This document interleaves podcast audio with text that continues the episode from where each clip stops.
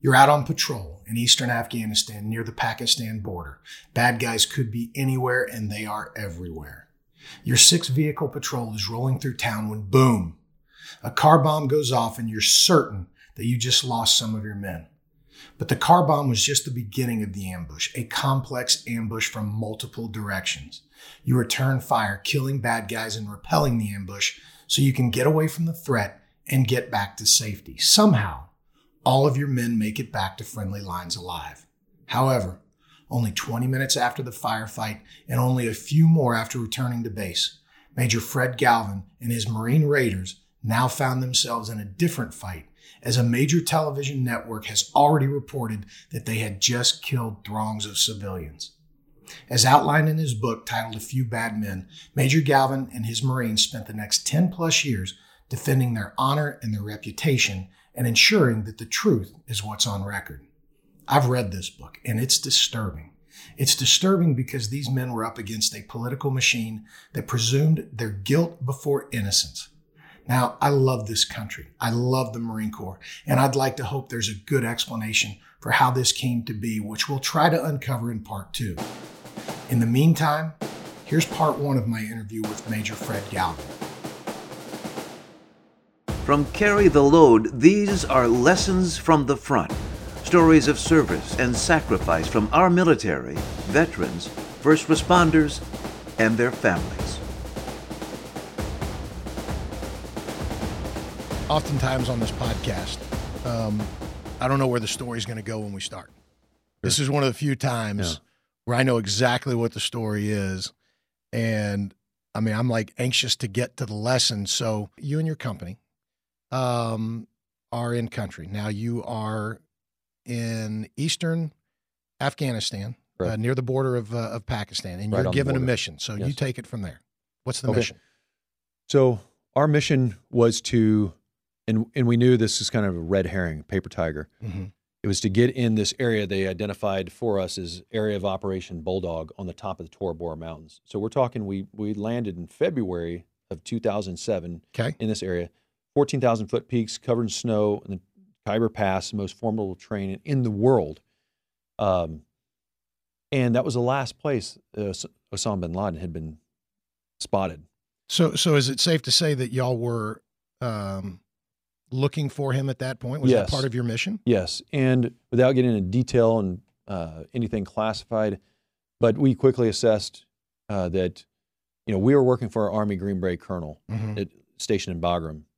If there was some high value target like Osama bin Laden, uh, he'd have Green Berets focused on that area, which none of them were. We could not even get any. I'll just leave the terms as production, uh, anything of resource or to provide us of anything of value. So we started doing this on our own uh, through various means of collection, and we quickly realized that, well, when America built, paid for, and the Afghans built this first paved highway called Highway One.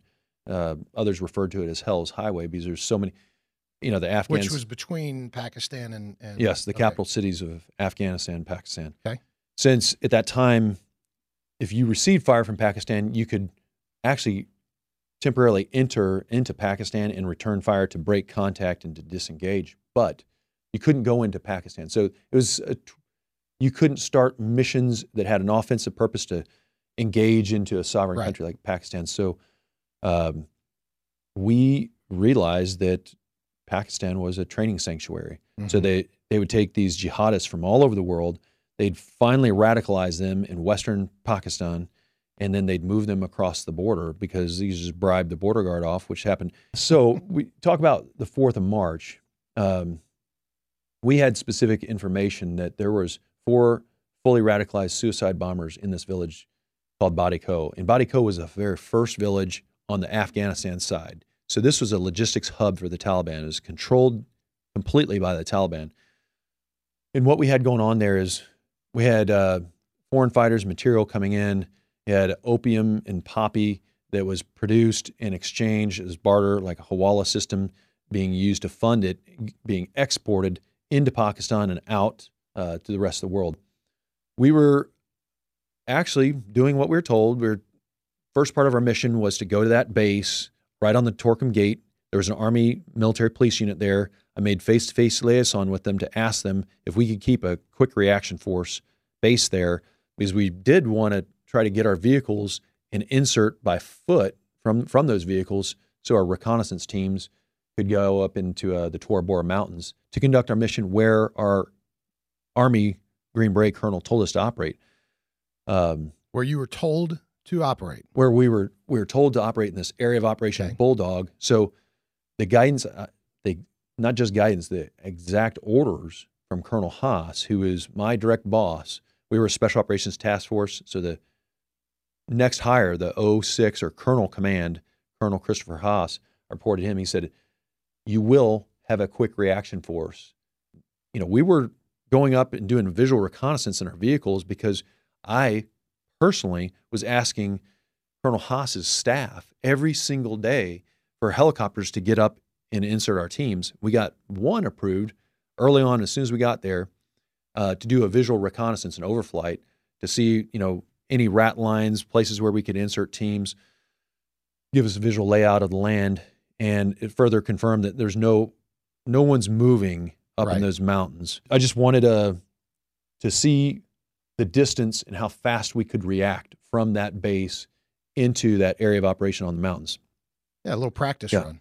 Taliban controlled village is probably going to give you very little, Right. but there's a lot of intangibles that people who are trained in human intelligence can can analyze and pick up and build pieces of the picture just by being in that village and interacting with the tribal elders and in what they call a shura or tribal leader engagement what time of the day was this? When we good question so we passed through there in the morning at six o'clock and it was a normal because there was a bazaar there called the marco bazaar and um, normal atmospherics you know men women children hustle and bustle exchanging different uh, So it's already hustling at zero six. zero six they're already starting their day Okay. come back three hours later to do the tribal leader engagement as we enter the road from the base of the Tora Bora Mountains and start heading uh, west back to our base. And as soon as we got on that highway, the atmospherics quickly started to change. We saw uh, men and only men lined up on both sides of the road, military age men. Um, Okay. All right. I'm going to stop you there because I want to make sure that, that that this is really clear to any listeners or viewers. So you it's zero six. You're you're traveling eastbound eastbound through the village. towards Pakistan, yes. Okay. Three out, and at that point, it's hustling and bustling. You've got Yeah, normal you've got pattern of life. normal pattern of life. Women, children, elders, Yes. Nothing uh, out of the ordinary. Nothing out of the ordinary. Three hours later, after you've you've you've done your reconnaissance uh, and, Yes. and you're face to face, you come back through. So now we're talking zero nine, Nine o'clock. um, and you're you're traveling west at this point. You come through, and you said things are totally different. Yes. And good point, and I want to include this because when we were doing the face to face at the little base, the U.S. Army military police base at Torkham Gate is what it's called at the actual Afghan Pakistan border. We were at that base, and as we got off our vehicles and going in to do our coordination with their officer, something strange and shocking happened. And a normal person may have been like, well, that's not, so-" but they were doing rehearsals on their vehicles. So they had a, Who, non- who's, who's they? They were the, the Army military police, Okay. a platoon of them was uh, getting ready. They had vehicles in line. This is at, you know, after sunrise. right. And so most people would say, you know, that's that's good, that's normal. They had a non-commissioned officer, like a sergeant, out there yelling like contact front, doing emergency action procedures. And so most people think Training, sure. training good. Problem is, daylight. This is surrounded by this is in the Khyber Pass, surrounded by mountains, Okay. owned by the Taliban, controlled, uh, enemy sanctuary.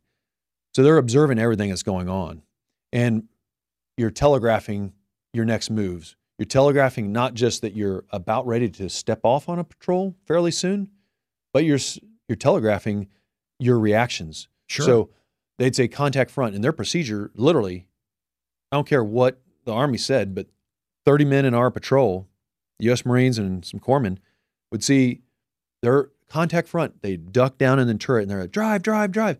So their procedures, no kidding, completely opposite of what we're training the Marines is you fight through the ambush. Right. You know, you don't turn and try to bolt out of there.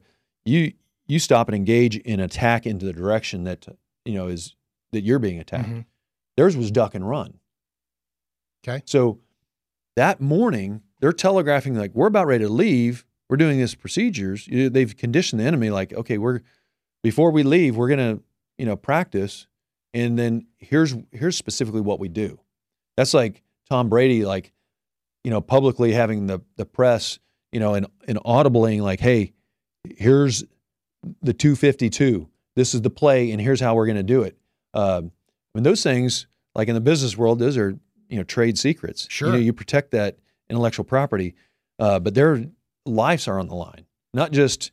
Uh, Okay, so so these these these soldiers that were um, that were working on their uh, emergency action drills, were they traveling with you? no, Okay, no. so so this was they were just doing this in the event that something happened in their world. they were preparing for a patrol. They were okay, and so the observers, the enemy observers, Yes, were watching that. yes, And and the first thoughts that are going through my mind are two. Number one is okay, so that's what they're going to do, when- Right. When, we hit them, and number two is, or, or it could be, or they're preparing to come hit us. yes. Or what I believe is that's what allowed them. You know, we're we both attended the infantry officer course together mm-hmm. for a year as young lieutenants. That allows, just like you're on a range, that is your preparation time. You're Yes. allowing the enemy to set the ambush site and to, you know, control and rehearse what they're going to do in the kill zone because they these guys have been there for 12 months and they've been doing this procedure and now they're about ready to leave. So that patrol followed us out. We preceded them and we went south into the Tora Bora Mountains off road. Interesting. It, by Okay. chance, you know, they hadn't left. We entered the the highway again and started heading into this village, and they hadn't left the base yet. So some of this, Interesting set of circumstances. There. yes.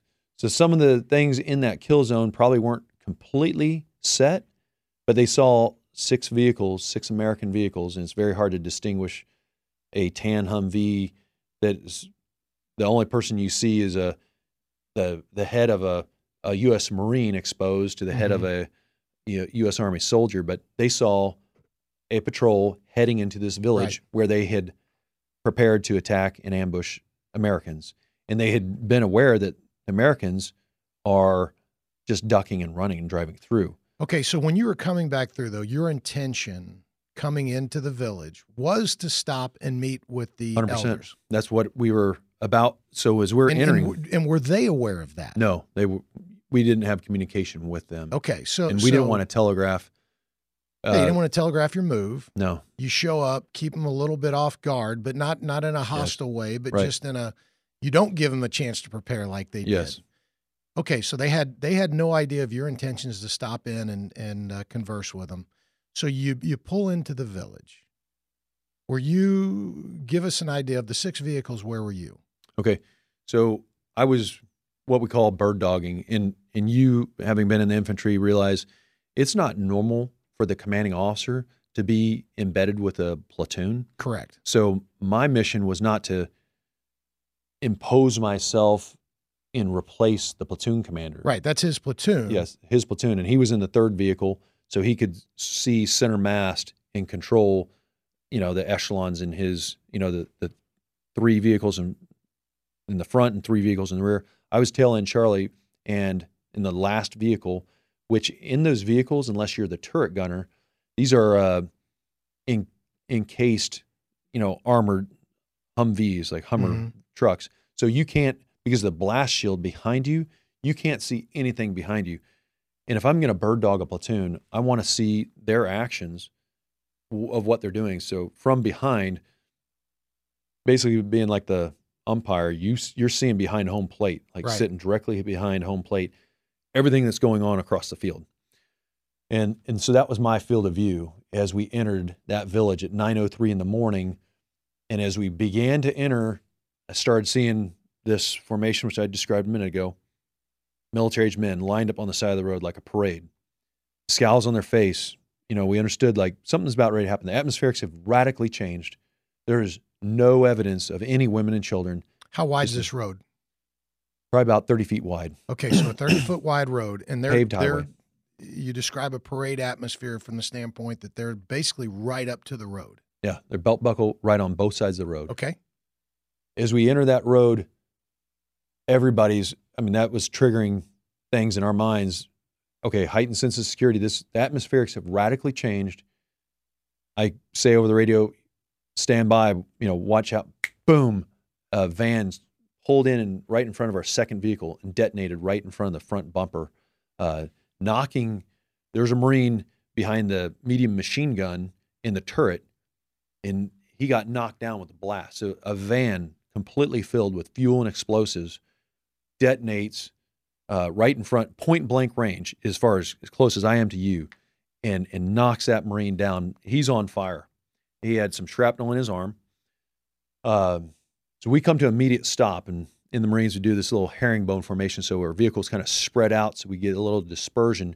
And- First one to the left, next one to the right, next one to the left. Okay.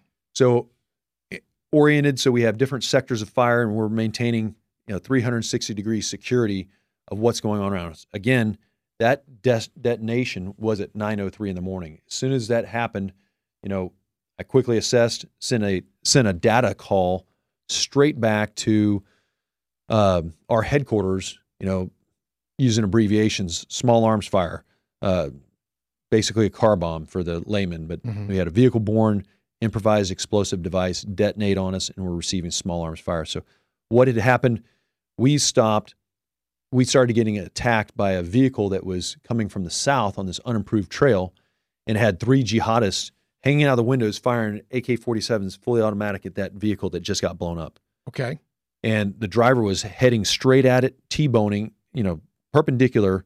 Um, and I was like, this guy's got to be crazy because, I mean, you're you're trying to head straight, driving a Toyota Prado into a steel up armored vehicle. So we didn't know if he had explosives in it. If this is another suicide cell. Well, We- that, that's the safe assumption. Yeah, one just went off on us, and we knew there was three more. So, in when you have a vehicle with jihadists firing fully automatic weapons at the vehicle that just got blown up, so our uh, our sergeant in that turret immediately stood up, extinguished the fire that was on him, got behind the medium machine gun, made quick work, and uh, there was a marine. That vehicle that uh, that got hit was our most thinly armored because it wasn't completely encased. It had an open troop compartment in the back, which we used for a, an ambulance. And I believe that the enemy was smart enough to identify the weak vehicle of the six because there's only one that had a open air troop compartment. But the the youngest Marine we had in our on our patrol that morning, he uh he had the light machine gun and he was in the back of that troop compartment and he stood up and also joined the turret gunner and engaged and killed the the vehicle that was about ready to T-bone them. Uh, again, broad daylight, 9:03 in the morning, uh, clear, flat, uh, no elevation gain or loss. I mean, this was as flat as this table is here. Made quick work, killed them. The driver bailed out of that vehicle. The Uh, jihadist driver the, or- jihadist okay. driver bailed out of the Toyota Prado. Um, later testified against us in court, and uh, get into some of that later Oh, yes, we will. is is the year trial a year later happened. But uh, so we engaged that threat, destroyed the enemy, and then we started receiving fire on the right side from the north side of the road. Okay, so that, that that's the question I was going to ask. Again, just trying to paint the picture. So the the Toyota vehicle that you're talking about is coming from your left flank or straight ahead. Left flank to the south side of the road. Okay, so T-bone in the second vehicle that just got blown up. that's right. You said that. Okay, and, And, so and that vehicle had its communication knocked out by that car bomb. So we were not uh, effectively communicating to that that vehicle. All we did is we see, saw the gunner get up, and we are trying to get a ammo and casualty report to see if like who because when that vehicle got hit, it passed through the car bomb, and we were moving down the road about 20 miles an hour, passed through there. From where I was sitting, it looked right behind a home plate. It looked like every Marine was lost. Like I thought this, I mean, that was the largest explosion I'd ever seen in my life. And I've Hmm. been in, in combat in Iraq multiple times, seen tons of ambushes, been a part of tons of ambushes. that was the biggest one. that was by far the biggest one. Scorched the trees like 100 feet above us. So uh, it got hit. Uh, we we saw the turret gunner stand up, Marine and troop compartment. They both engaged, destroyed the Toyota Prado, uh, and the personnel in there, with the exception of the driver. exception driver who bailed out. And uh, now I didn't see the driver bail out from where I was because it was a left-hand driving vehicle, Right. just like in America, and he bailed out. Uh, but I saw him as we passed him. He stood up and engaged, in our turret gunner in my vehicle engaged, but missed him. Uh, but I I saw as we were driving by this guy with AK-47 firing at us, and then I saw that same guy in the courtroom a year later testifying that you know he demands justice and more compensation, and you know the. I'll get into that. Okay, later. we'll get there, Don't, yeah. don't want to have a spoiler because I want to give the total book. This isn't a book. I haven't mentioned a, a few bad men that's coming out on June yeah, we're, 7th. we're gonna we're gonna talk Yeah. about that a little bit too. So Yeah. okay, so that goes off, and you know, without without going over every single detail Yes. of the uh, uh, of the gunfight, yes. approximately how long from the time that went off? How long is this gunfight happening? We were on that X or the kill zone ambush site for five minutes because then we got attacked. on Five minutes. five minutes. Other side, and again, we're not taught to duck and run. When we get ambushed, we're taught to counterattack. Right. So this vehicle, we got blown up. We assessed. Guys got their guns up, aimed in the the threat that's coming straight at us on the south side of the road. Immediately, and that's the vehicle that you see on the New York Times. It was you know hundreds of rounds were shot through because we had two guys fully automatic machine guns aiming straight into the windshield and the hood of that car. That was the known threat at that time. You got to take it out. they killed him.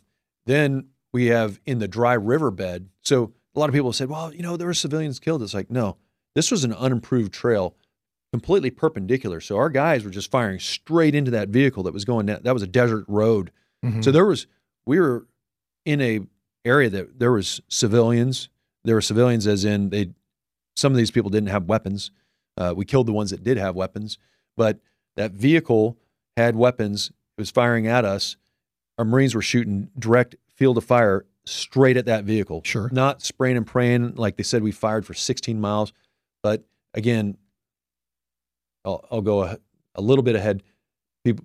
On the American side believe this propaganda that we were just spraying and praying for 16 miles all the way back to our base. Totally false. But so neutralize the threat on our left or south side of the road.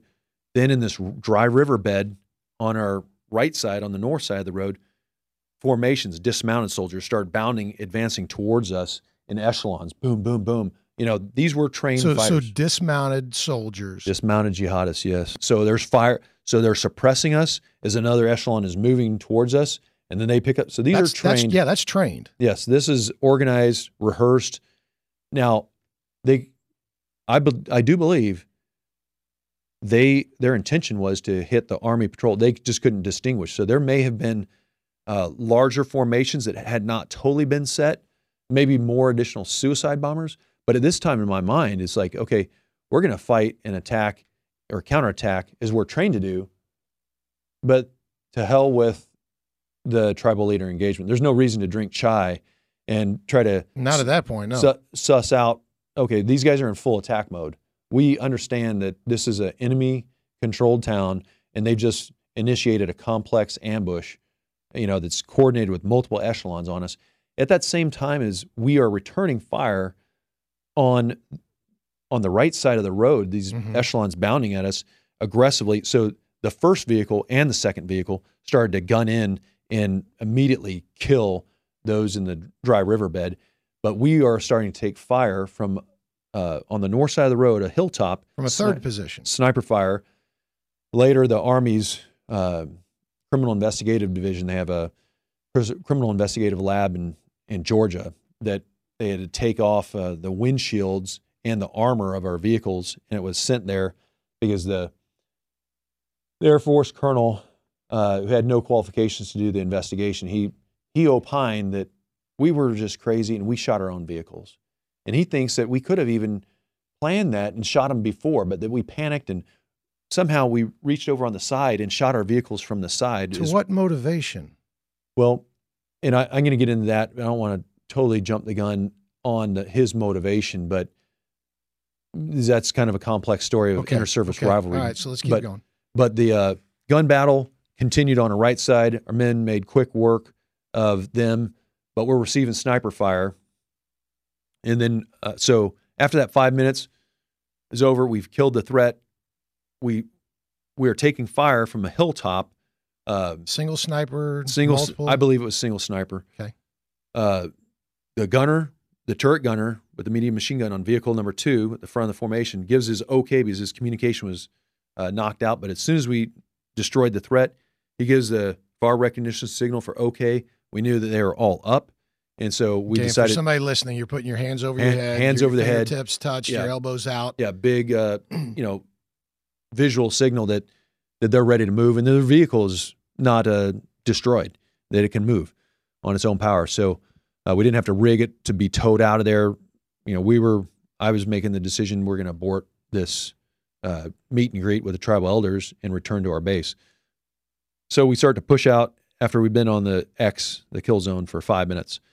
Um, as we move out, a uh, a mob had formed. They dragged a vehicle across the road trying to trap us in that kill zone, and a big mob of men advanced. The as you know, as the Marines ba- back in that time were trained, uh, and things had changed right at that moment. But Marines are not supposed to, before that time, uh, fire warning shots. Like every shot that a Marine fires is supposed to be a lethal shot. Sure. You do not fire unless you're trying to kill somebody. You have the intention to kill them. Right. Uh, that's a big no-no. Things had changed right at that time, and we fired warning shots above their head from the number one vehicle. Uh, and basically, that cause is a smart call from that sergeant, heads up Marine, uh, split the Red Sea. So those that mob got out of the, the hell out of the way. And that mob was not, uh, and, and I, I think this is important. It's Yeah. all men, but that mob was not armed. None of those Marines were. So- none of those jihadists were armed, but and none of them were injured. So no, nothing hit any of them. But uh, with the medium machine gun, the gunner in vehicle one, that sergeant, you know, aimed above their heads and fired, you know, basically like a double header, uh, double overheader surf if, for those from Hawaii. Uh, far enough overhead that you know it's not a threat, but it sounds loud and you see a big burst. They moved off the road quickly, and then we moved around that vehicle that was drug across the road as an obstacle. Were you concerned that that was another bomb? I was not, but I just thought, okay, there's no reason for us to stick around and try to suss out. And the mission's that mission is over. Sure, sure, sure. Yeah. So we returned uh, to our base.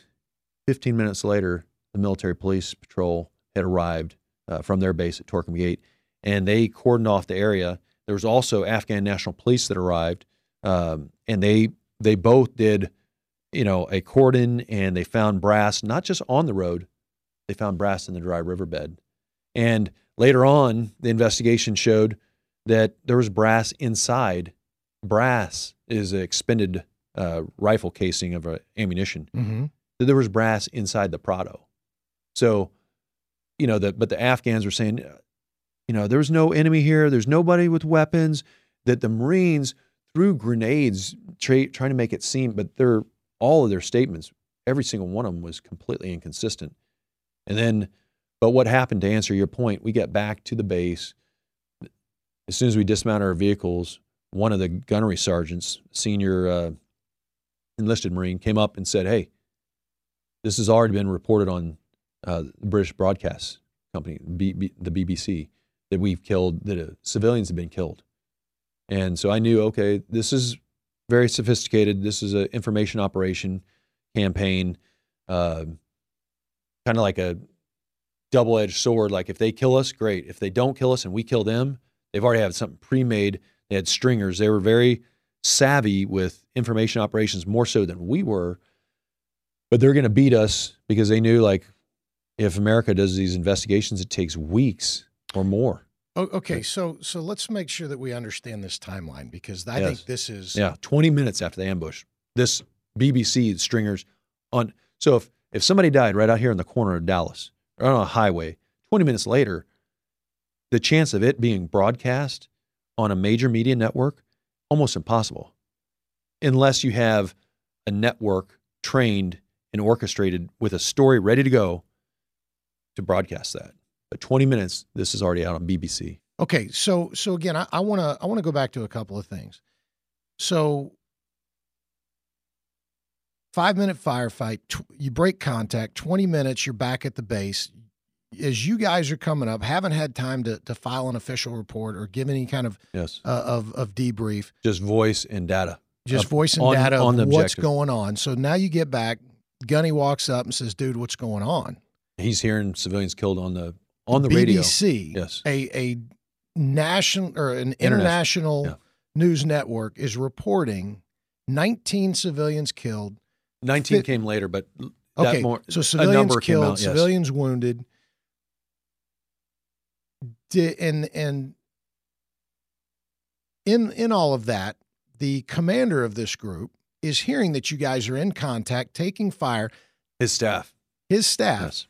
he walks out at that point. Did Our- I, tell our- me I missed that. Our liaison. So we had a Marine major who was the executive officer for our battalion, our special operations battalion back at Camp Lejeune, North Carolina. He he went forward to basically, you know, he's our advocate at the operations center Right. for the full-bird Army Colonel. Is he the one who went to take a nap?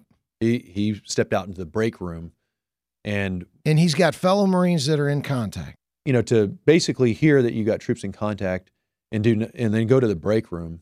you know, we're talking Afghanistan. There was a resurgence right at that time in 2007, but this guy didn't do any of the training with us. He hadn't deployed to the war at all. So, and he was he'd already been passed over once for a lieutenant colonel. So he was trying to get that check in the block on a combat deployment. But he's an intelligence officer. He didn't have any experience in reconnaissance. But these are fellow Marines. You're- Exactly. You're, going to have a little bit more Yes. attachment to it. Yes. And the and the idea, I mean, and, and listen, I, I haven't heard his side of the story, so I want to be mindful of that. read the book it's in there his And- sworn statements in there Yeah, and the book Testimony. we're talking about is a few bad men that's Yes. coming out uh, this summer. june 7th that I've already ordered my copy for. I just And want to let you know the that. people that don't like to read it's on audible well, I'll do both. Yeah. Um, because sometimes I read things that I don't hear, and I hear things that I don't read. So.